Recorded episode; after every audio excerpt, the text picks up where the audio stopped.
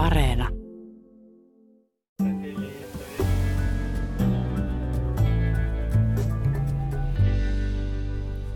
Sanotaan, että suomalainen voittaa aina ja vielä hyvän tahdon peleissä, mutta onko näin? Viime vuonna suomalaiset hävisivät veikkauksen peleissä noin 1,7 miljardia euroa. Suurin osa näistä varoista tuli ongelmapelaajilta, joista monella ei yksinkertaisesti olisi varaa rahojaan hävitä. Rahapelaamiseen saattaakin liittyä paljon häpeää, syyllisyyttä ja kärsimystä, joka koskettaa pelaajien lisäksi myös heidän läheisiään. Mitä ajatella siitä, että rahoja kerrotaan käytettävän yhteiseen hyvään, jos niiden alkuperän seurauksena tapahtuu jopa itsemurhia? Ja mihin ne rahat oikeastaan menee? Käykö tässä niin, että oopperassa samppanjapullot poksuu varsin vaikeassa elämäntilanteessa usein heikommissa yhteiskunnallisissa asemissa olevien rahoilla?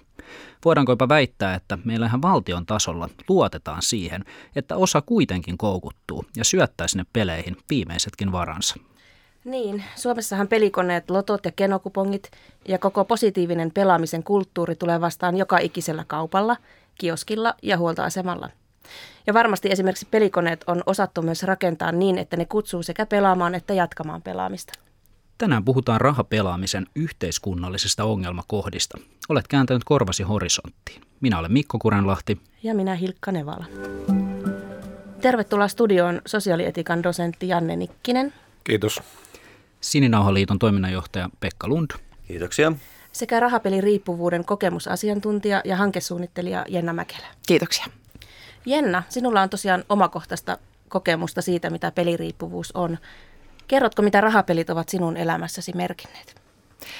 No tuossa tota, alun äh, puheissanne te puhuitte yhteisestä, yhteisestä hyvästä ja tota, siitä, mitä sen takana kenties saattaa olla. Puhuttiin häpeästä ja, ja muista vastaavista tunteista, niin mä oon oikeastaan niin sen kulttuurin kasvatti. Et sinällään niin kuin mun tarina itsessään ei ole erikoislaatuinen. Mä, mä koen, että mä oon aika stereotyyppinen tämän ikäinen, mä oon nyt 35 vuotta, niin tämän ikäinen rahapeliriippuvainen henkilö Suomessa. Mä oon aloittanut rahapeliautomaateilta ö, huomattavan alaikäisenä lapsena, edennyt siitä sitten ö, täysikäisenä jossain vaiheessa nettikasinoille, käynyt läpi oikeastaan kaikenlaiset pelityypit, mitä Suomessa vaan pystyy pelaamaan ja, ja tästä mulla nyt vielä niin kuin vuosiinkin pelaamattomuuden jälkeen, niin pelihaittoina mulla on semmoinen 300 000 euroa ulosotossa sitten niin kuin pelivelkoja. Ja tota, tietyllä tavalla se on ehkä se asia, mitä me ajatellaan. Tämä rahallinen tappio on se helpoin asia niin kuin ymmärtää ja, ja konkreettisesti tajuta se rahapeliriippuvuus, mutta kyllä mä niin kuin koen, että se kaikista pahin asia on se, että mä oon menettänyt lapsuuteni ää, nuoruuteni ja semmoisen nuoren aikuisen ihmisen elämän silleen, että mä oon miettinyt rahapelaamista, rahapelaamisen rahoittamista ja sitten konkreettisesti myös tietysti pelannut niitä rahapelejä. Et se on se suurin asia, mitä mä oon menettänyt. Menetin melkein itseni ja menetin melkein henkeni. Janne Nikkinen, mitä ajatuksia sulla tästä jännän kertomuksesta nousee? No kyllä se herättää ajatuksia, että millaista yhteiskuntaa me halutaan ylläpitää. Että jos me ajatellaan ihan sitä, että me kerätään kuitenkin monilla asioilla rahaa, niin kuin Jennakin tuossa totesi, että ja alkuspiikissä tuli esiin, että meillä on niin kuin hirveän voimakkaasti tällainen kulurasitus tällaiselle ihmisjoukolle, mikä ei ole oikeastaan varaa pelata. Jos me ajatellaan ihan pelaamiseen käytettäviä määriä, niin nehän ei tarvi olla suuria tuhansia euroja koko ajan, vaan ne voi olla pieniä, mutta ne on pois muusta kulutuksesta, ne on pois lapsilta, ne on pois läheisiltä, ne saattaa olla pois jostain sellaisesta, mikä tuottaisi tälle henkilölle itselle paremman tulevaisuuden. Ja se on minusta se ikävä juttu tässä, että valtio ylläpitää tällaista järjestelmää, jopa osittain tukea ja kannustaa siihen. Mä hirveän mielelläni näkisin sellaisen ympäristön, että rahapelit olisi sellaisia, että niitä ei tarvitsisi nuorten ajatella, että ne on jotain sellaisia, mitä kaikki tekee, vaan että ne on sellaisia, missä hyvin moni myös menettää paljon, niin kuin Jenna kertoi. Pekka Lund, millaisena sä näet suomalaisen rahapelaamisen kulttuurin? Missä määrin ongelma ylipäätään siinä, että me puhutaan tästä ylipäätään pelaamisesta?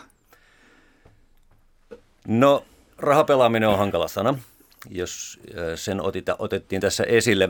Meiltähän puuttuu semmoinen gambling-sana suomeksi. Me puhutaan rahapelaamisesta, joka kuulostaa niin kuin lautapelaamiselta tai pallopelaamiselta, jota se ei kuitenkaan ollenkaan ole. Jossain yhteyksissä käytetty uhkapelaamista, mutta aika vähän silloin, kun puhutaan siitä, että uhkapelaaminen tuottaa hyvää yhteiskunnallisille tahoille. Et meidän keskustelu on vinoutunut ehkä osittain senkin takia, että meidän niin kuin kieli on rajoittunut. Sen lisäksi me, me on tehty se sillä hassu, että me puhutaan rahapeleistä niin koko rahapelikenttänä. Ikään kuin me puhuttaisiin päihteistäkin kaikkina päihteinä niin kuin sama asia. Me käytiin pitkä keskustelu, että kuinka monta prosenttista alkoholia ää, voi myydä ruokakaupassa. Mutta me ei koskaan keskusteltu vakavasti siitä, että minkälaisia rahapelejä tai uhkapelejä siellä samassa kaupassa voi olla. Ikään kuin ne olisi kaikki samaa. Et ikään kuin ykkösolut ja pirtu olisi samaan arvoisia. Tai itse asiassa ykkösolut ja, ja siis huumeet. Et tota, meillä on semmoinen jännä ö, keskustelemattomuus, joka, jossa niin rahapeleistä puhutaan tosi huonosti ja yleisesti ja, ja ei ole haluttu nähdä sitä ongelmaa. Öm, on niin kuin surullista kuulla jännän kaltaisia tarinoita, että, että on luotu järjestelmä, jossa ihminen jää niin kuin tosi heikoille. Ja on vaikea sanoa, miksi ei ole haluttu nähdä, miksi ei ole haluttu muuttaa, miksi ei ole haluttu puuttua, mutta että aivan, aivan älyttömän myöhään nyt vasta on havahduttu tähän, että tästä, tätä ilmiöä ei ole niin kuin otettu vakavasti ja tämä on tärkeä kommentti minusta siinä mielessä, että kun puhutaan, että suomalaiset on pelikansaa, niin aina puhutaan sitten siitä 70-80 prosenttia suomalaisista pelaa rahapelejä, mutta sitten todellisuudessa, jos me ajatellaan, niin siellä on hyvin suuri joukko näitä, ketkä heittää vain satunnaisen loton. Sitten mennään 30 prosenttia, niin siellä on rahapeliautomaatteja pelaavat. Tämä luku olisi paljon pienempi, luokkaa 6 prosenttia jossain Euroopassa muissa maissa, missä ne ei ole kaupoissa ne rahapeliautomaatit – ja sitten kun mennään vedonlyöntiin moniin muihin asioihin, niin rahapelaaminen on aidosti merkityksellistä kuitenkin aika pienelle joukolle suomalaisia, mutta heille sen haitat myös kasaantuu, että siellä on ammatikseen pokeria pelaavia, ketkä usein on julkisuudessa ja ei ehkä ainakaan koe kokevansa haittoja ja tämä porukka on ehkä vähän erillään muista, mutta sitten siellä on sellainen näkymätön iso joukko, kenellä nämä haitat kasaantuu. Ja sen jälkeen vielä sitten se porukka, mikä ei tunnista ja tiedosta, että heille kasautuu haittoja, että se on oikeastaan lähes kaikissa riippuvuuksissa, että ihminen ei tunnista sitä haittaa ennen kuin se osaa omalle kohdalle. Jos mä ajatellaan alkoholihaittoja, niin eihän ne ole kaikki alkoholisteille. Ne on kohtuukäyttäjille, ne tulee usein kotona, kun on juonut ehkä vähänkin, mutta sattuu kompastumaan tai pikkujouluissa taksionossa liukastuu tai moni muita niin sanottu kohtuukäyttäjäkin kohtaa niitä usein aika piankin. Että ei meidän tarvi odottaa sitä, että ihminen on siinä kategoriassa riippuvainen. Mutta tuosta kulttuurista mun mielestä kertoo niin kuin olennaisesti sekin, että oli siis tosi hyvä Pekka toi sun puheenvuoro ja, ja mun mielestä se alleviivasi sitä, että tosi usein niin kuin nykyäänkin kuulee vielä sellaista niin kuin retoriikkaa tämän keskustelun ympärillä, että et, et nyt näistä asioista ollaan alettu puhumaan, koska nyt sitä tietoa on jostain niin kuin tullut. Ja sitten taas toisaalta toi, mitä sä sanoit äsken esimerkiksi niin kuin pelien eroavaisuuksista. Me tiedetään, että on punaiset pelit, on vihreät pelit. Niin tota, tämä tieto on koko ajan ollut Suomessa tutkijoilla, siis ihmisillä, jotka on ollut tekemisissä niin kuin rahapelaamisen kanssa, mutta kysymys kuuluu, miksi sitä puhetta ei olla kuunneltu. Ja, ja siinä mielessä se kulttuuri on edelleenkin olemassa, että mä mietin ää, joku kerta sitä, että kun mä vaikka menen ää, puhumaan rahapelaamisesta johonkin, niin nyt me ollaan jo siinä tilanteessa, että siellä on esimerkiksi tutkija paikalla kertomassa, kenellä on ihan oikeasti niin kuin olemassa sitä dataa sen mun kokemuspohjaisen tiedon lisäksi. Mutta sitten jos me puhutaan rahapeliriippuvuudesta, niin mä en ole vielä keske- koskaan nähnyt keskustelua, jossa esimerkiksi lääkäri olisi keskustelemassa asiasta, mikä mun mielestä kertoo niin kuin siitä meidän suhtautumisesta, että jos me puhutaan vaikka alkoholista ja alkoholihaitoista, niin kyllähän siellä usein lääkäri on kertomassa alkoholiriippuvuudesta ja sen vaikutuksista Suomessa. Mutta meillä on edelleen semmoinen vähättelevä ää, ajatus rahapelaamisesta, mikä näyttäytyy sitten myös just tässä, että keskustelussa, kyllä mä tämänkin että jos me puhutaan rahapeliriippuvuudesta, niin ehkä esimerkiksi lääkärin, joka on perehtynyt toiminnallisiin riippuvuuksiin, niin hänen näkemyksensä voisi olla ihan hyvä. Janne Nikkinen, sä esimerkiksi sanoit puhelimessa aiemmin, että, että Suomessa ei kerätä tietynlaisia tietoja, mitä voitaisiin hyvin kerätä ja niistä nähdä sitten nämä haitat. Että sulla oli tämmöinen useampiakin ulkomaalaisia tutkimuksia, että, että sillä tavalla voitaisiin myös kerätä Suomessa tämä tietoa. No kyllähän joo, että sanotaan, että jos merkitään vaikka rikoksen syy, merkitäänkö sinne aina sitten rahapeliriippuvuus. Kuolin syy esimerkiksi, jos ajatellaan ulkomailla, joissain maissa sitä on merkitty – Kanadassa Toronton osavaltiossa kirjattiin kymmenen vuoden ajalta, niin havaittiin, että siellä oli satoja itsemurhia, missä oli merkinnyt kuolinsyytutkijat, rahapeli. Ongelma oli taustalla, se tiedettiin näistä viesteistä, mitä he jätti läheisille. Näissä viesteissä ihminen harvoin valehtelee, koska hän yleensä haluaa kertoa syyn totuudenmukaisesti jotain, mitä hän ei ole ehkä koskaan eläessään puhunut. Esimerkiksi tässä torontolaisessa tutkimuksessa havaittiin, että yli puolet näistä viesteistä koski rahapeliautomaatteja. Siellä ne on VLT nimeltään, mutta Video Lottery Terminals. Mutta ihan vastaavia koneita, mitä meillä on Suomessa marketeissa. Samanlaisia tutkimuksia on Hongkongista, Australiasta. Et me ajatellaan siis tällaisia tietoja, jos me kerättäisiin Euroopassakin kattavammin, niin meillä olisi paljon parempi mahdollisuus. Me ollaan tutkittu alkoholista lähes kaikki mahdollinen. Alkolla on ollut loistavat tilastot – tutkijat on saanut käyttää entinen Stakes, nykyinen THL. Alkoholitutkimus on Suomen kärkitaso. Vastaavalla tavalla, jos nämä rahapeliyhtiöt antaisi tutkijoillekin enemmän dataa, enemmän pääsyä reaaliaikaisiin aineistoihin, ei käytettäisi niitä markkinatarkoituksiin. Et nyt ilolla tervehdin esimerkiksi Paffia, että ne julkaisi ensimmäistä kertaa, ainakin mun tietojen mukaan suomalaisista yhtiöistä, tilaston, että kuinka paljon siellä on vaikka yli 30 000 vuodessa häviäviä pelaajia – paljon se summa on, 13 miljoonaa vuodessa. Sitten asettaa näitä rajoja nyt alemmaksi. Veikkaus ei vieläkään julkaise. Että se, että meillä ei pääsyy siihen tietoon myöskään, niin sekin on ongelma. Ja aika paljonhan meillä Suomessa siis nimenomaan puhutaan tästä vähän niin kuin yksilöiden ongelmana. Ää, jos nyt mietitään tämän rakenteiden tasolla, niin onko ihan selkeästi jotain tiettyjä strategioita, miten ihmiset myös saadaan pelaamaan? Aika yksinkertainen strategia on tämä tarjontastrategia, että pelit tuodaan kaikkiin arkisiin ympäristöihin. Toinen yksinkertainen, mikä on siis hyvin poikkeuksellista maailmanlaajuisesti. Toinen yksinkertainen strategia on, että niistä puhutaan hyvin myönteisesti. Että on luotu pitkään myönteistä rahapelikulttuuria, pelaamisen ongelmista ei ole puhuttu, vaan pelirahojen tuottamista hyvistä asioista ja siitä, että nämä on, niin kuin tuossa teidän juonnossa oli, hyvä mielen pelejä ja suomalaiset voittaa ja muuta. Että kyllähän tämä on hyvin tietoista. Tietysti voi kysyä, että onko jo ollut joskus semmoinen auvoinen menneisyys, jossa pelaaminen on ollut aika toisenlaista, pelejä on ollut aika paljon vähemmän, niiden saatavuus on ollut uhempaa ja tämä kulttuuri on lähtenyt rakentumaan silloin. Että onhan me tupakkaakin aikanaan saanut mainostaa, mutta jostain syystä tässä tämä niin kuin muutos ja sen, siihen havahtuminen, että tämä ei ole enää hyvä.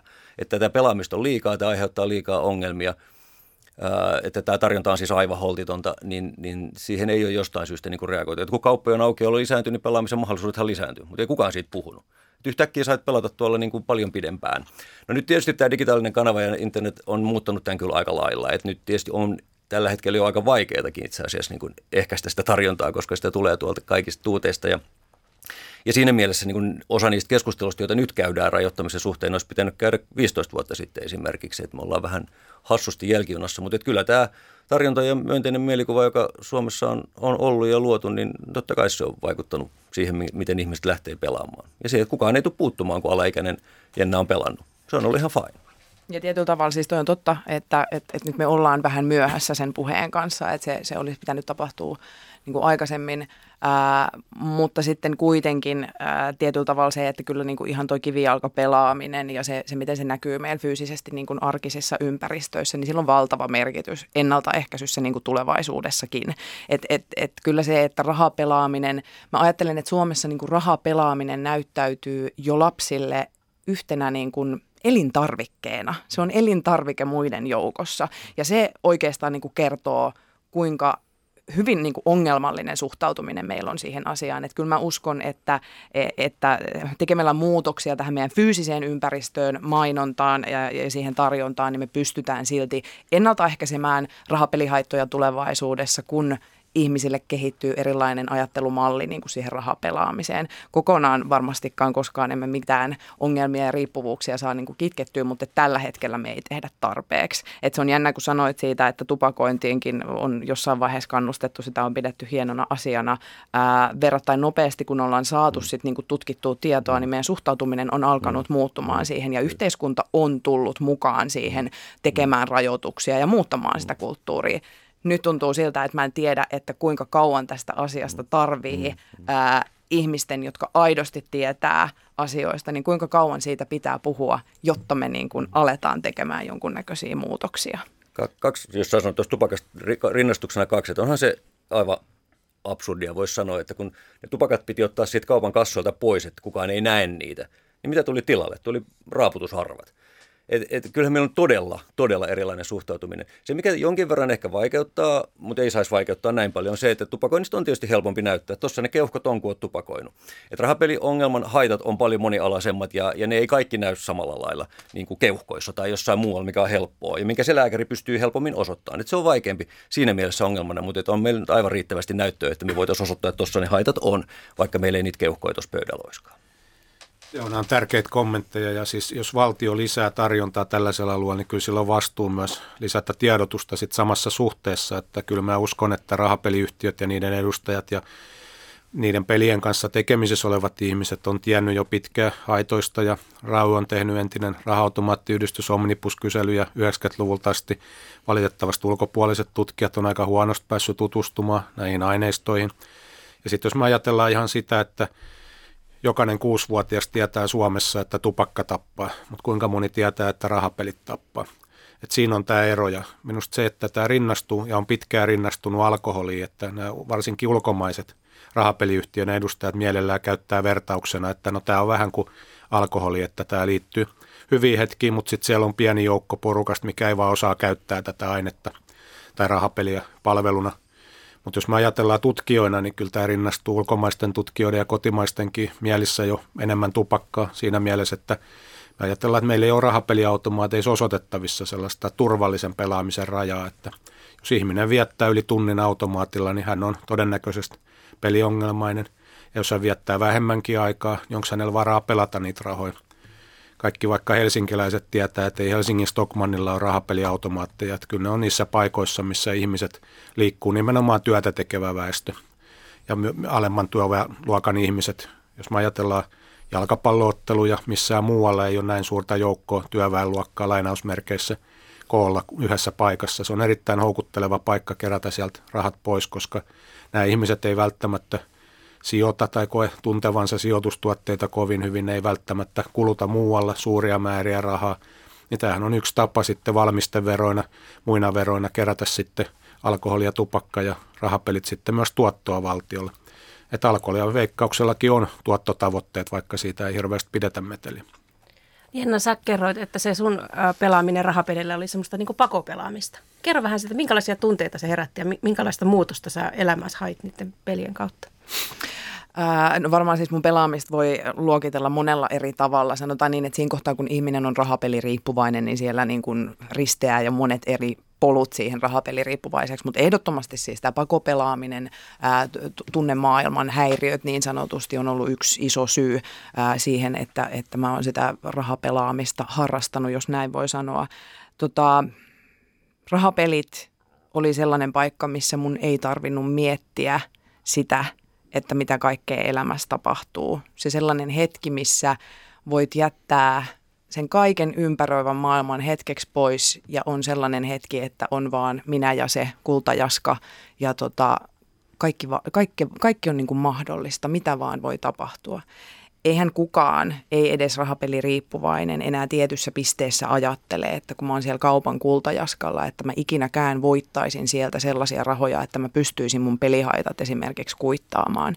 Mutta silti se tarjosi sen pienen hetken siitä, että mun ei tarvitse miettiä tätä asiaa ja kaikki on mahdollista.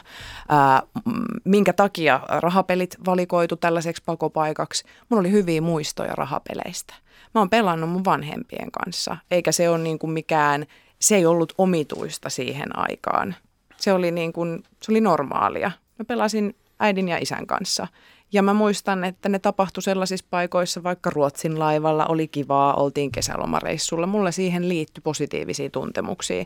Ja sitten siinä kohtaa, kun elämässä oli raskaita asioita, mitä mä en pystynyt käsittelemään, niin mä palasin siihen paikkaan, missä mulla oli ne positiiviset tuntemukset. Joka sitten itsessään tietysti häviön tullessa, ja kun mä tajusin, että se on pakonomasta, että mä en pysty lopettamaan sitä, veti mua koko ajan vaan niin kuin syvemmälle. Et mä olin sellaisessa oravan pyörässä, mistä ei ollut niin kuin ulospääsyä. Ja, ja siltä musta tuntui. Siis tietenkin ymmärretään, että jos ihminen päätyy itsemurhayritykseen, niin se oli siis aivan täysin kristallinkirkas ajatus mulle, että rahapeliriippuvuudesta ei voi toipua ja ainoa ratkaisu on, että tota, mä riistän hengen itseltäni, koska mä en osaa elää tätä elämää niin kuin muut suomalaiset.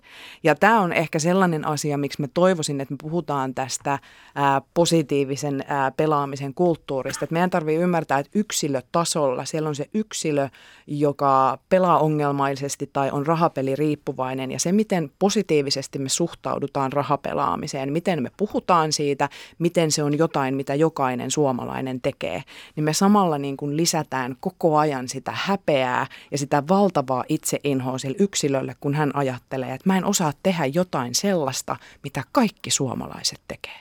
Että kaikki muut handlaa tämän, mutta mä oon sellainen, että mä oon laittanut elämäni tällaiseen kuntoon.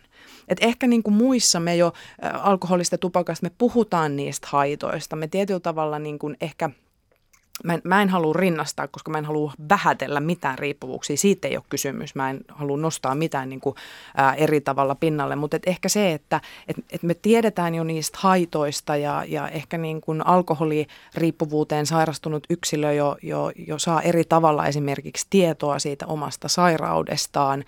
Mutta sitten kun sä oot rahapeliriippuvainen – niin kyllä sen näkee vieläkin, vaikka me ollaan jo menty iso askel eteen tässä keskustelussa, niin näkee vieläkin, että kyllä me suhtaudutaan edelleenkin hyvin pitkälti rahapeliriippuvuuteen niin, että no miten siihen nyt voi jäädä koukkuun ja mitä sä nyt sitten vaan pelaat. Et lopeta, eihän siinä ole mitään. Ja sen vaan sanoin, että tämä ei ole siis vaan kuin kansalaisnäkemys, vaan että näitä ongelmallisesti pelaavat kohtaan meidän sote-palvelujärjestelmässä. menee hakemaan apua ja no lopeta pelaaminen mikä on tietysti nerokas ja tosi paljon auttava ohje sitten ammattilaiselta. Että et kyllä se on tosi vajaata se meidän ymmärrys tästä ongelmasta ja, ja paljon siinä on niin työtä. Ja sitä on tietysti yritetty tehdä, mutta käsittämättömän hitaasti se on lähtenyt niin kuin leviämään. Et edelleen musta käydään ihan samoja keskusteluja kuin 12 vuotta sitten, 13 vuotta sitten, kun mä oon ruvennut näitä ensimmäisen kerran käymään – äh, ihan vakavia niin kuin ammattilaisten kesken, että, että ihminen tarvii apua ja että sitä voi auttaa ja että tämä ei poistu sillä, että sanotaan, että lopeta pelaaminen. Tässä on vähän huolestuttavaa myös se, että mietin sitä, että, että me tarvitaan totta kai enemmän tietoa tästä, mutta myöskin tämä, mitä Janne Nikkeman aiemmin sanoi, että jos nämä esimerkiksi pelikoneet selkeästi kuitenkin keskittyy esimerkiksi matalamman tulotason alueille, jossa ne menestyy paremmin, eli siellä on enemmän tarvetta kuitenkin tähän pakopelaamiseen, ehkä jos siellä on taustalla joku toive siitä, että asiat voivat nopeastikin muuttua paremmiksi ja edelleen, niin eikö se anna aika huolestuttavaa ajatusta siitä, että itse asiassa kyllä tiedetään, että täällä nimenomaan ruokitaan sitä tilannetta. Joo, kyllä mä uskon, niin kuin viittasin tuossa aiemmin, että tietoa on ollut jo pitkään, että et, et kyllä ulkomaista tutkimusta on varmasti seurattu peliyhtiöiden edustajien ja haittatutkijoidenkin ja monen muun toimesta jo pitkään, että nyt tämä oikeastaan tulee viimeisen vuoden kahden aikana laajemmin suomalaiseen keskusteluun, mutta tämä myös, että ei ole tietoisesti haluttu tietää, sekin on vähän sellainen, että tunnistautuminen peleissä on Suomessa tullut käsittämättömän pitkällä viiveellä, se on saatu Norjassa paljon aikaisemmin – Ruotsi veti rahapeliautomaatit jo 70-luvulla pois, sielläkin oli kymmeniä tuhansia automaatteja. Siellä on enää 5000, muutama laiton vielä lisäksi, mutta Norjassa 3000, joka on Suomen kokoinen maa. Suomessa on 20 000 tämän vuoden jälkeen 15 000, sitten pieni aika vielä 10 000. Mutta edelleenkin meillä on suhteessa todella paljon automaatteja.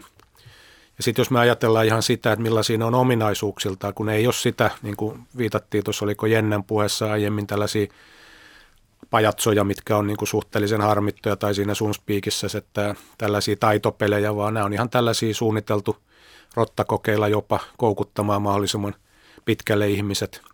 Eihän jotkut alkoholi- ja tupakkayhtiöt kehu sillä, että kuinka heillä on tuotteita, mitkä koukuttaa, mutta jos menee pelimessuille Las Vegasiin, niin varmasti puhutaan siitä, että kuinka pitkään ihminen haluaa viettää aikaa sillä automaatilla ja tämä aiheuttaa riippuvuutta. Norjalaisissa automaateissa on kielletty sellaiset läheltä piti tilanteet, niin kuin sanotaan Niermis. Suomessa ne on sallittu ja niitä tulee useammin, kun olisi todennäköistä. Nämä ylläpitää taas sitä pelaamista. Jokainen meistä on joskus juossut pussille, ei ole ehtinyt kokea sen tunteen, tietää sen tunteen, haluaa ehtii kyytiin, haluaa seuraavalla kerralla voittaa, se on sama asia psykologisesti. Täällä on monia sellaisia juttuja, että sata pelin kehittäjä on kehittänyt sitä automaattia se ihminen ei tiedä, kun se menee pelaamaan, että miten se on suunniteltu. Että on kutsuttu niin addiction by design englannin kielellä, eli siis, että siellä on ihan taustalla markkinavoimat, mitkä kyllä tietää, mihin ihminen jää kiinni, että just tämä Jennankin, että mikset vaan lopeta, että sitten kun aivot alkaa käyttäytyä tietyllä tavalla ja erittämään mielihyvä kemikaaleja, niin se on paljon vaikeampaa. Sitä ei sellainen ihminen, kuka ei ole pelannut, ymmärtänyt.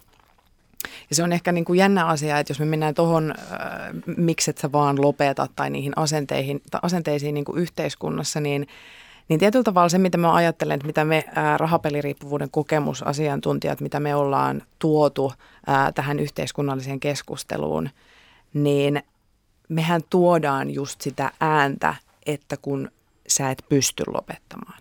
Se meidän kokemus ja se kertomus, niin me kerrotaan nyt tälle yhteiskunnalle, että miltä se tuntuu ja, ja, ja mitä se on, kun ei pysty lopettamaan sitä pelaamista. Ja sitten ää, ja, ja, ja sitten me pyydetään, että yhteiskunta auttaa. Me pyydetään, että tämä ihminen, mitä me ollaan oltu, millainen tie me ollaan jouduttu käymään, siellä on niitä samanlaisia ihmisiä. He eivät tässä hetkessä, niin kuin, että he tarvii yhteiskunnan tukea siihen. Tai että, että me toivotaan, että tulevaisuudessa, niin siellä on vähemmän mäkeläjennoja, jotka joutuu niin kuin tällaisten asioiden kanssa painimaan. Ja mä koen vahvasti, että se vastaus yhteiskunnalta on, että ei ja se on niin kuin asia, mi, mi, mistä mä en saa kiinni. Mä en yksinkertaisesti ää, ymmärrä sitä, että paljon puhetta, paljon kokemusta, paljon tutkittua tietoa ja, ja ihmiset, jotka on kärsineet riippuvuuksia, niin he tekee just tietyllä tavalla sitä työtä, mitä usein sanotaan, että no, tee sille asialle jotain. Mehän nyt just tehdään sitä työtä, me puhutaan niiden ihmisten puolesta ja me pyydetään, että yhteiskunta tulee tukemaan heitä siinä taistelussa – ja vastaus on ei. Joo, se on jännä, kun monessa asiassa korostetaan ennaltaehkäisyä ja ongelmien ennaltaehkäisyä. Ja jos me ajatellaan rahapeliautomaatteja, että kuinka niiden haitat on tiedossa, ja niitä ei vaan kerta kaikkiaan saa pois sieltä kaupanaulasta. Tupakka ei tarvi nähdä kassalla, niin kuin Pekka sanoi jo aiemmin, mutta silti kassalle mennessä kaupassa se myyjä just kysyy, että saisiko olla vielä jotain muuta. No mitä muuta hänellä siinä on, rahapeliautomaat tai rahapeliarpoja tai muita vastaavia tuotteita. Rahapeliautomaatit on heti siinä tuulikaapissa, ei voi kulkea ohi kulkematta niiden ohi. Kilpailu- ja kuluttajavirasto on sanonut jo aiemmin, että ne pitäisi siirtää vähintään sermin taakse. Näitä viestejä tulee monesta suunnasta. Arkadianmäellä tällä viikolla yksi kansanedustaja sanoi, että voisiko nämä nyt pikkuhiljaa ottaa hallituksen toimesta pois, koska hänkin on viislapsisesta perheestä, missä rahat pelattiin. Että tämä ei ole vain yksilön valinta – vaan ne haitat tulee usein ihmisille, ketkä ei valitse niitä haittoja. Että ei lapset valitse, että onko heidän perheellä rahaa ruokaa tai ulkomaanmatkoihin, jos aikuinen päättää pelata. Että alkoholihaitoissa on vähän sama, mutta toisaalta siihen lähipiiriin, niin kuin Pekka sanoi, voi helpommin puuttuu, koska se haisee ja näkyy usein naapurille, sukulaisille. Tämä on sellainen, että tämä voidaan pitää hyvin pitkää pinnan alla. Espoossa muutama vuosi sitten diplomi-insinööri surmas perheensä – yritti itsemurhaa, epäonnistui, joutui vankilaan, mutta siinä oli taustalla peliongelma pitkään jatkunut. Että tällaiset tarinat, niin kun niitä alkaa tulla julkisuuteen, mitä on ehkä jatkunut vuosia, kymmeniä vuosia, niin kyllä mä Jennan kanssa olisin samaa mieltä, että yhteiskunta on siinä epäonnistunut sen vastuun kantamisessa. Mikä sitten on tämä kytkös tämän yhteiskunnan ja veikkauksen välillä, joka on niin pyhä, että sitä ei voi ruveta murtamaan, vaikka ihmiset haluaisi tehdä niin? No Veikkaushan on, on, on osa yhteiskuntaa, se kytkös on tietysti ilmeinen. Um, no meillä on varmaan ollut niitä tiettyjä voimia, jotka on ylläpitänyt tätä järjestelmää, joista yksi on siis semmoinen naivi ajatus siitä, että tämä on hyvä, että tuottaa vähemmän ongelmia ja siihen liittyen sellainen, että tämmöinen niin pela, peliongelman määrä on jotenkin niin vakio. Että semmoista nyt kaikissa yhteiskunnissa on ja, ja me ei voida sille mitään, mikä ei varmaankaan ole totta. Että meillä on varmasti kukaan ei niin synny sen peliongelman kanssa ja varmasti voidaan tehdä toimenpiteitä. Toinen on tietysti se, että on ollut jotenkin aika naivia talouspoliittista ajattelua, että ikään kuin tämä tuottaisi jotain. Se, että ihmiset käyttää ne rahat, mitä heidän piti käyttää ruokaan tai lääkkeisiin tai vuokraan pelaamiseen, niin on tosi vaikea nähdä, mitä se kansantalous itse asiassa tuottaa, koska sitten joku sosiaalitoimi tai joku muu Kela joutuu maksamaan näille ihmisille siitä että he, ja heidän perheille, että he pysyvät hengissä. Että, että mehän vaan kierrätetään rahaa.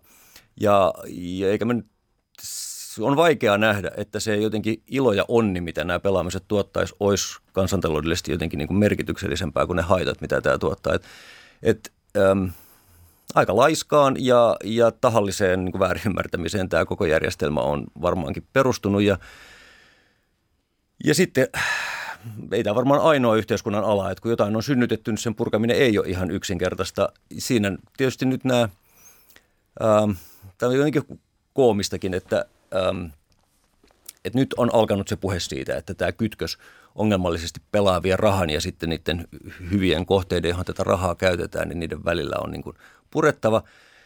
Ja on hyvä, että se on siis voimistunut. Onhan sitä yritetty käydä joissain tahoissa pitkään, mutta nyt se on siis voimistunut, on erilaisia tahoja. Mutta on surullista kyllä siis näiden tahojen kannalta todeta, että niin kauan kuin rahat kasvoi, niin kukaan ei käynyt sitä puhetta. Mutta nyt kun on selvää, että veikkauksen tuotot alkaa laskea, niin nyt sitten halutaan irrottautua tästä rahoitusmekanismista. Ja se voidaan argumentoida niin, että ei haluta tätä kytköstä tähän ongelmalliseen pelaamiseen, mutta että olisihan se argumentti ollut sanottavissa myös kaksi vuotta sitten, kun ne tuotot vielä kasvo. Et on tässä aikamoisia yhteiskunnallisia intressejä ja aika monella toimijalla varmaan myös niin kuin semmoinen kriittisen peiliin katsomisen paikka, että miksi tätä ei ole haluttu myöntää aikaisemmin. Kyllä se sama varmaan on alkoholissakin ollut jo pitkään, että on valittu tietoisesti tehottomia toimenpiteitä ja on valittu niin kuin Ruotsissa.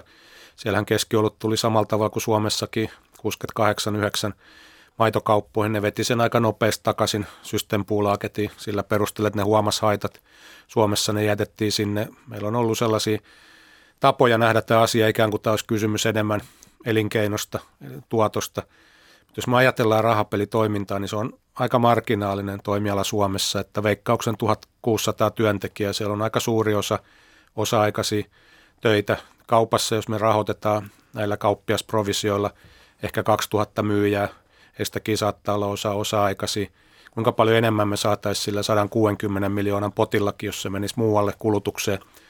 Että täällä on sellaisia piirteitä minusta tässä, tässä koko kuviossa, että jotenkin pitäisi pystyä näkemään niin sanotusti metsää puilta, että jotenkin ne välittömät hyödyt priorisoituu näiden välillisten hyötyjen yli, että jos tämä raha toisella tavalla saataisiin muuhun käyttöön, niin se olisi huomattavasti tuottavampaa. Mutta se voi olla vaikeampaa tehdä se ei ole kertarysäys, mutta sille tielle pitäisi nyt ehdottomasti lähteä. Että veikkauksen tie alkaa olla silleen loppuun kuljettu, niin kuin Pekkakin totesi, että se ei enää pysty repimään rahaa Suomesta enempää, että täällä ihmiset pelaa jo aika tavalla suhteessa moneen muuhun maahan. Viittasin, että täällä on esimerkiksi rahapeliautomaateissa huomattavasti korkeampi prevalenssi kuin monissa muissa maissa. Sitten jos me ajatellaan sitä, että yksinkertaisesti tämä pelaaminen on nähty täällä niin positiivisen asia. Nyt se alkaa muuttua niin kuin isoissa maissa on jo muuttunut Italiassa, Espanjassa, Britanniassa negatiiviseksi. Mainontaa halutaan rajoittaa. Meilläkin tämä tulee kuitenkin koko ajan vahvemmin ja vahvemmin. Veikkaus ei voi oikeastaan enää tehostaa toimintaansa. Se on jo, käy oikeastaan täysillä kierroksilla. Se on nyt tavallaan, sieltä on lähtenyt viimeisen vuoden aikana paljon johtajia. Se kertoo siitä, että ne ei näe itselleen tulevaisuutta tässä yhtiössä – niin tässä olisi nyt hyvä hetki todella muuttaa tätä järjestelmää aidosti toisenlaiseksi. Mutta näitä ei kahta pidä sekoittaa, että jos se on toimilupajärjestelmä, niin se liittyy nyt tähän keskusteluun näistä tuotoista. Mutta tämä haittakeskustelu pitäisi nyt kaikin keinoin pitää erillä, että se halutaan aina sotkea, että täällä on jotkut maltalaisten agentit nyt milloin missäkin luuraamassa. Että on, se puhe tulee jostain sellaisista siitä hyötyvistä tahoista, mutta tällainen vastakkainasettelu, niin se ei johda mihinkään. Tupakkakin saatiin muuttumaan se kulttuuri, kun kaikki lähti aidosti toimimaan sen eteen yhdessä.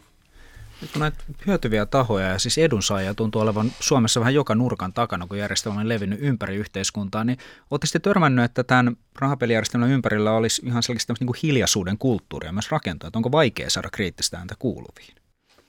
Kyllähän se on aika ongelmallista, että yksi ja sama ihminen voi olla säätämässä lakeja, sen jälkeen valvomassa ää, niiden noudattamista ja sitten vielä edunsaajana. Niin, niin se, se nyt on ihan niin kuin yksinkertaisesti me jokainen ymmärretään, että, että missä tahansa muualla niin me nähtäisiin se mahdollisesti esimerkiksi korruptoituneena toimintana niin tota, tuommoisesta hiljentymisen tai hiljentämisen ää, kulttuurista mun pitää sanoa, että mä tiedän, että, että tällaista kulttuuria on olemassa. Ää, silloin kun meillä pelikoneet kaupoista kampanja oli, eli yritettiin tuolla kansalaisaloitteella saada asiaa eduskuntaan, että nämä pelikoneet ää, siirrettäisiin pois kaupoista valvottuihin pelisaleihin, niin silloin olin yhteydessä moneen ää, korkean profiilin urheilijaan.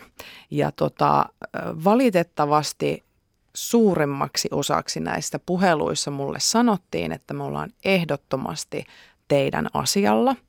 Ehdottomasti allekirjoitan asian, ehdottomasti näen, nähnyt niin kuin meidän joukkueessa tai nähnyt tuolla junnuissa, että se on todellinen ongelma, mutta mä en voi sanoa tähän asiaan mitään julkisesti. Mä en itse kuitenkaan kokemusasiantuntijana, joka, joka on niin kuin SOSPET-säätiön, joka on edunsaaja, SOSPET-säätiön kouluttama kokemusasiantuntija vertaistukiohjaaja ja nykyään SOSPET-säätiön alaisuudessa myös työskentelen, niin mä, mä koen, että koskaan ikinä milloinkaan mun sanomisiani ei olla millään taholla pyritty vaikuttamaan tai hiljentämään. Et mä en itse ole joutunut sen kulttuurin kohteeksi, mutta mä luulen, että me ollaan puhuttu niin raadollisista ja rehellisistä asioista ääneen kokemusasiantuntijana, että se olisi vaatinut aikamoista pokkaa, että joku olisi tullut sanomaan, että nyt shh, ei puhuta tuosta asiasta. Mutta hiljentämisen kulttuuri on päivänselvä asia. Joo, kyllähän tämä on tutkijoillekin tuttu, että monissa maissa on ajateltu, että näillä tuotoilla voidaan rahoittaa myös tiedettä ja tutkimusta. Ja kyllähän meilläkin osa rahoista menee Suomen Akatemialle asti jopa näistä rahapelitappiorahoista – jos me ajatellaan ulkomaisia kollegoja, mitä on käynyt keskusteluja kokouksissa, niin se on valitettavan tuttu, että joku peliyhtiön edustaja saattaa tulla sanomaan, että me ollaan maksettu sinut tänne, nämä on oikeastaan meidän rahoja, vaikka ne kiertää jotain kautta. Aletaan kyseenalaistaa tutkimuksia, sanotaan, että miten voit sanoa jotain, haluatko saada näitä rahoja jatkossa. Jos me ajatellaan usein näitä niin kuin tilanteita, niin en mä ainakaan itse ole kuullut kovin monelta tutkimusalalta Suomessa – tällaista, että joutuu miettimään samalla tavalla sit rahan alkuperää. Ja meillä on nyt se alkanut se keskustelu minusta, mikä on hyvä, että sanotaan millä rahalla esimerkiksi mitäkin pitäisi tehdä. Ja me pidettäisiin todella kummallisena, että vaikka Philip Morris rahoittaisi tupakkatutkimusta, että kyllä he yrittää, heillä on näitä savuvapaa maailma nimisiä järjestöjä suomeksi vapaasta käännettyjä, missä ne ajaa sähkötupakkaa ja yrittää kaikenlaista, mutta WHO on ollut aika tiukka, että – tutkijoiden ja hallitusten pitää pysyä irti näistä. Ja me kaivattaisiin minusta sellaista niin kuin näkemystä tähän asiaan, että täällä on ollut pitkä, minusta vähän surullisenkin pitkä toimittajille se asenne, että kun he on vaikka lukenut jonkun veikkauksen tiedotteen, niin on ottaa sen annettuna. Monet vieläkin julkaisee näitä voittajatarinoita aika kritiikittömästi. Ne on veikkauksen mainoksia tutkijan näkökulmasta – ja muutenkin nämä rahapeliyhtiöiden tuottamat luvut, niin, niin ei ole neutraaleja siinä mielessä, kun me ymmärrä, ymmärretään tutkimuksellisesti puolueettomat luvut, että he valikoi sieltä, mitä he haluavat nostaa esiin, korostaa. Se on aina se sama usein näissä riippuvuuksissakin, että se on muutama prosentti. Mutta jos me aletaan mittaa kokonaishaittaa, niin kuin on tehty vaikka Australiassa, osin Ruotsissa, monissa muissa maissa, niin se haitta leviääkin paljon laajemmalle väestön osalle. Se ei olekaan enää ihan pienen porukan haitta – ja vaikka me puhuttaisiin riippuvaisista vähän yli 100 000, niin sanotaan, että siellä on kuitenkin iso joukko läheisiä 7-15 meidän yhden tutkimuksen mukaan, mikä julkaistiin Oxford University Pressille, mitkä myös kokee, että nyt me puhutaankin äkkiä jo puolesta miljoonasta miljoonasta ihmisestä Suomessa, niin pienessä maassa niin me ei kestetä tällaista haittaa loputtomasti. Ehkä haluan palata vielä siihen, mitä molemmat sanoivat tuossa, Janne ja Jenna, että on tärkeää, että pidetään fokus koko aika nyt siinä niin kuin ongelmien ehkäisyssä ja ongelmiin puuttumisessa. Että, Meillä on viety järjestelmiä eteenpäin ihan muista lähtökohdista ja tuottolähtökohdista ja yksinoikeuslähtökohdista ja muista. Ne on eri keskustelun paikkoja. Nyt, nyt esimerkiksi kun meillä arpajaislakia uudistetaan, niin kyllä on ihan ensisijaista, että arpajaislain tehtävä on ehkäistä rahapelihaittoja. Se, että miten se tapahtuu, niin se on sitten niin kuin, sen pitää perustua johonkin hyvään näyttöön siitä, että mikä on, mitkä on parhaita keinoja tehdä sitä. Mutta sen fokuksen pitää olla koko ajan tässä. No sitten tähän vaientumis- tai vaientamiskeskusteluun, totta kai kun on tuotettu paljon myönteistä viestiä ja puhuttu paljon, niin se ei ole johtanut siihen, että ihmiset on omaksunut sitä. Se, että kuinka paljon sellaista niin kuin tietoista vaientamista on ollut, niin sit mä en osaa sanoa. Meidän järjestö on 90-luvulta asti nostanut esiin näitä, eikä mä koe, että meitä olisi vaiennettu tai en usko, että aikaisemmatkaan on kokeneet. on varmaan esitetty kriittisiä näkökulmia ja varmaan on yksittäisiä tilanteita, yksittäisiä raportteja, joita on, on on jopa vaiennettu sitten, että niistä ei ole haluttu käydä keskustelua.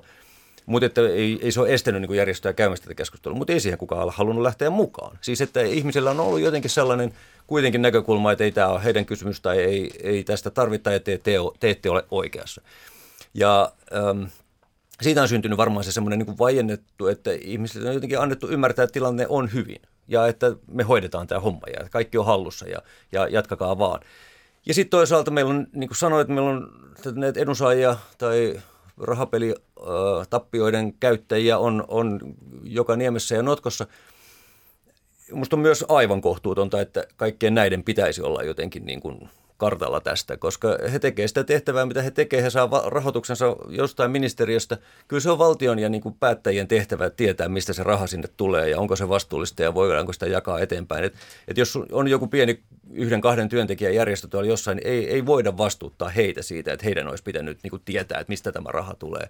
Heillä on ihan aitoja oikeita asioita hoidettavana ja heille annetaan tasan tämä yksi mahdollisuus saada sitä rahoitusta siihen toimintaan. Et musta Kouvolan kaupunginteatteri tai, tai niin kuin joku pienen paikkakunnan sosiaalialan järjestö ei ole vastuussa siitä, että miten se raha kerätään. Että se vastuu pitää kantaa siellä, missä tiedetään ja missä päätetään ja missä on luotu tämä systeemi ja ylläpidetään tätä systeemiä. Mutta musta tuntuu, että itse asiassa toi on tarkoituksellista. Mä oon miettinyt tota paljon ja tota, mä, mä, mä koen, että se on jopa tarkoituksellista tällä hetkellä pitää toi keskustelu tollasena. Äh, puhun siis, viitaan ihan tuon niin Arkadiamäen suuntaan, että on helpompaa tietyllä tavalla asettaa nyt vastakkain pelihaitat, ongelmapelaaminen, peli, peliriippuvuus ja viedä siihen retoriikkaan, että puhutaan siitä, että nyt sitten hyvää työtä tekevät järjestöt, niin, niin se, se oli nyt sitten niin kuin tässä, niin se on helpompaa kuin se, että me rehellisesti puhuttaisiin siitä mm. asiasta. Että mä luulen, että sitä jopa ohjaillaan, mun näkemyksen mm. mukaan. Sitä ohjataan sitä keskustelua tällaiseen, mistä Pekka just sanoi, että mä itse henkilökohtaisesti on tosi pahoillani siitä.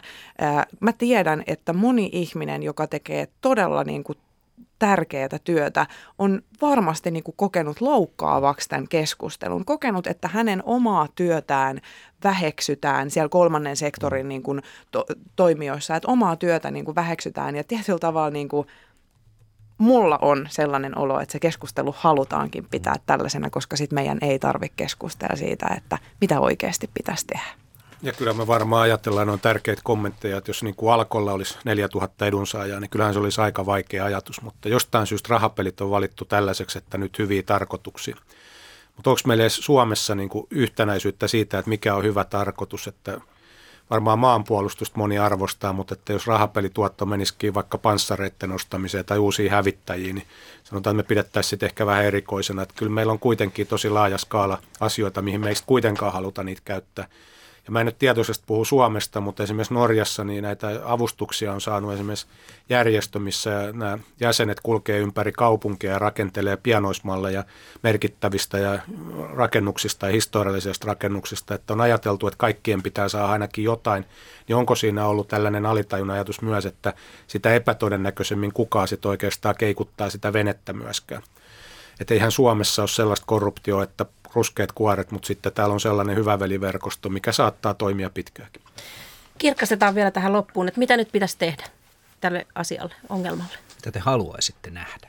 Mä haluan nähdä, että kun arpajaislaki säädetään nyt, se on siis tällä hetkellä säädössä, tulee lausunnoille tuossa talvella, että se oikeasti ottaa lähtökohdaksi sen, että ongelmallista pelaamista halutaan aidosti rajoittaa, ehkäistä ja, ja kitkeä pois tästä yhteiskunnasta. Joo, siis tota, no mä, mä ehkä heitän tällaisen niin kuin entisen riippuvaisen ihmisen, entisen rahapeliriippuvaisen ihmisen ajatuksen siihen, mikä on itse asiassa kaiken toipumisen ydin. Mä ajattelen, että meidän yhteiskunnan pitää alkaa toipumaan ja kaikki toipuminen lähtee rehellisyydestä ja puhtaalta pöydältä, jossa me tiedostetaan, että mitä on tapahtunut, mitä, mitä virheitä ollaan tehty ja sen jälkeen me niin sanotusti niin kuin annetaan anteeksi ja, ja tota, käsitellään ne asiat ja sitten me lähdetään luomaan jotain uutta. Mutta jos me ei pystytä siihen rehellisyyteen, niin tota, aika lailla jää pannukaukuksi tämä touhu. Et mä toivon rehellisyyttä kaikilta, jotka osallistuu tähän ja sellaista niin kuin, sitä, että ei katsota enää menneisyyteen. Katsotaan tulevaisuuteen ja tehdään asiat paremmin.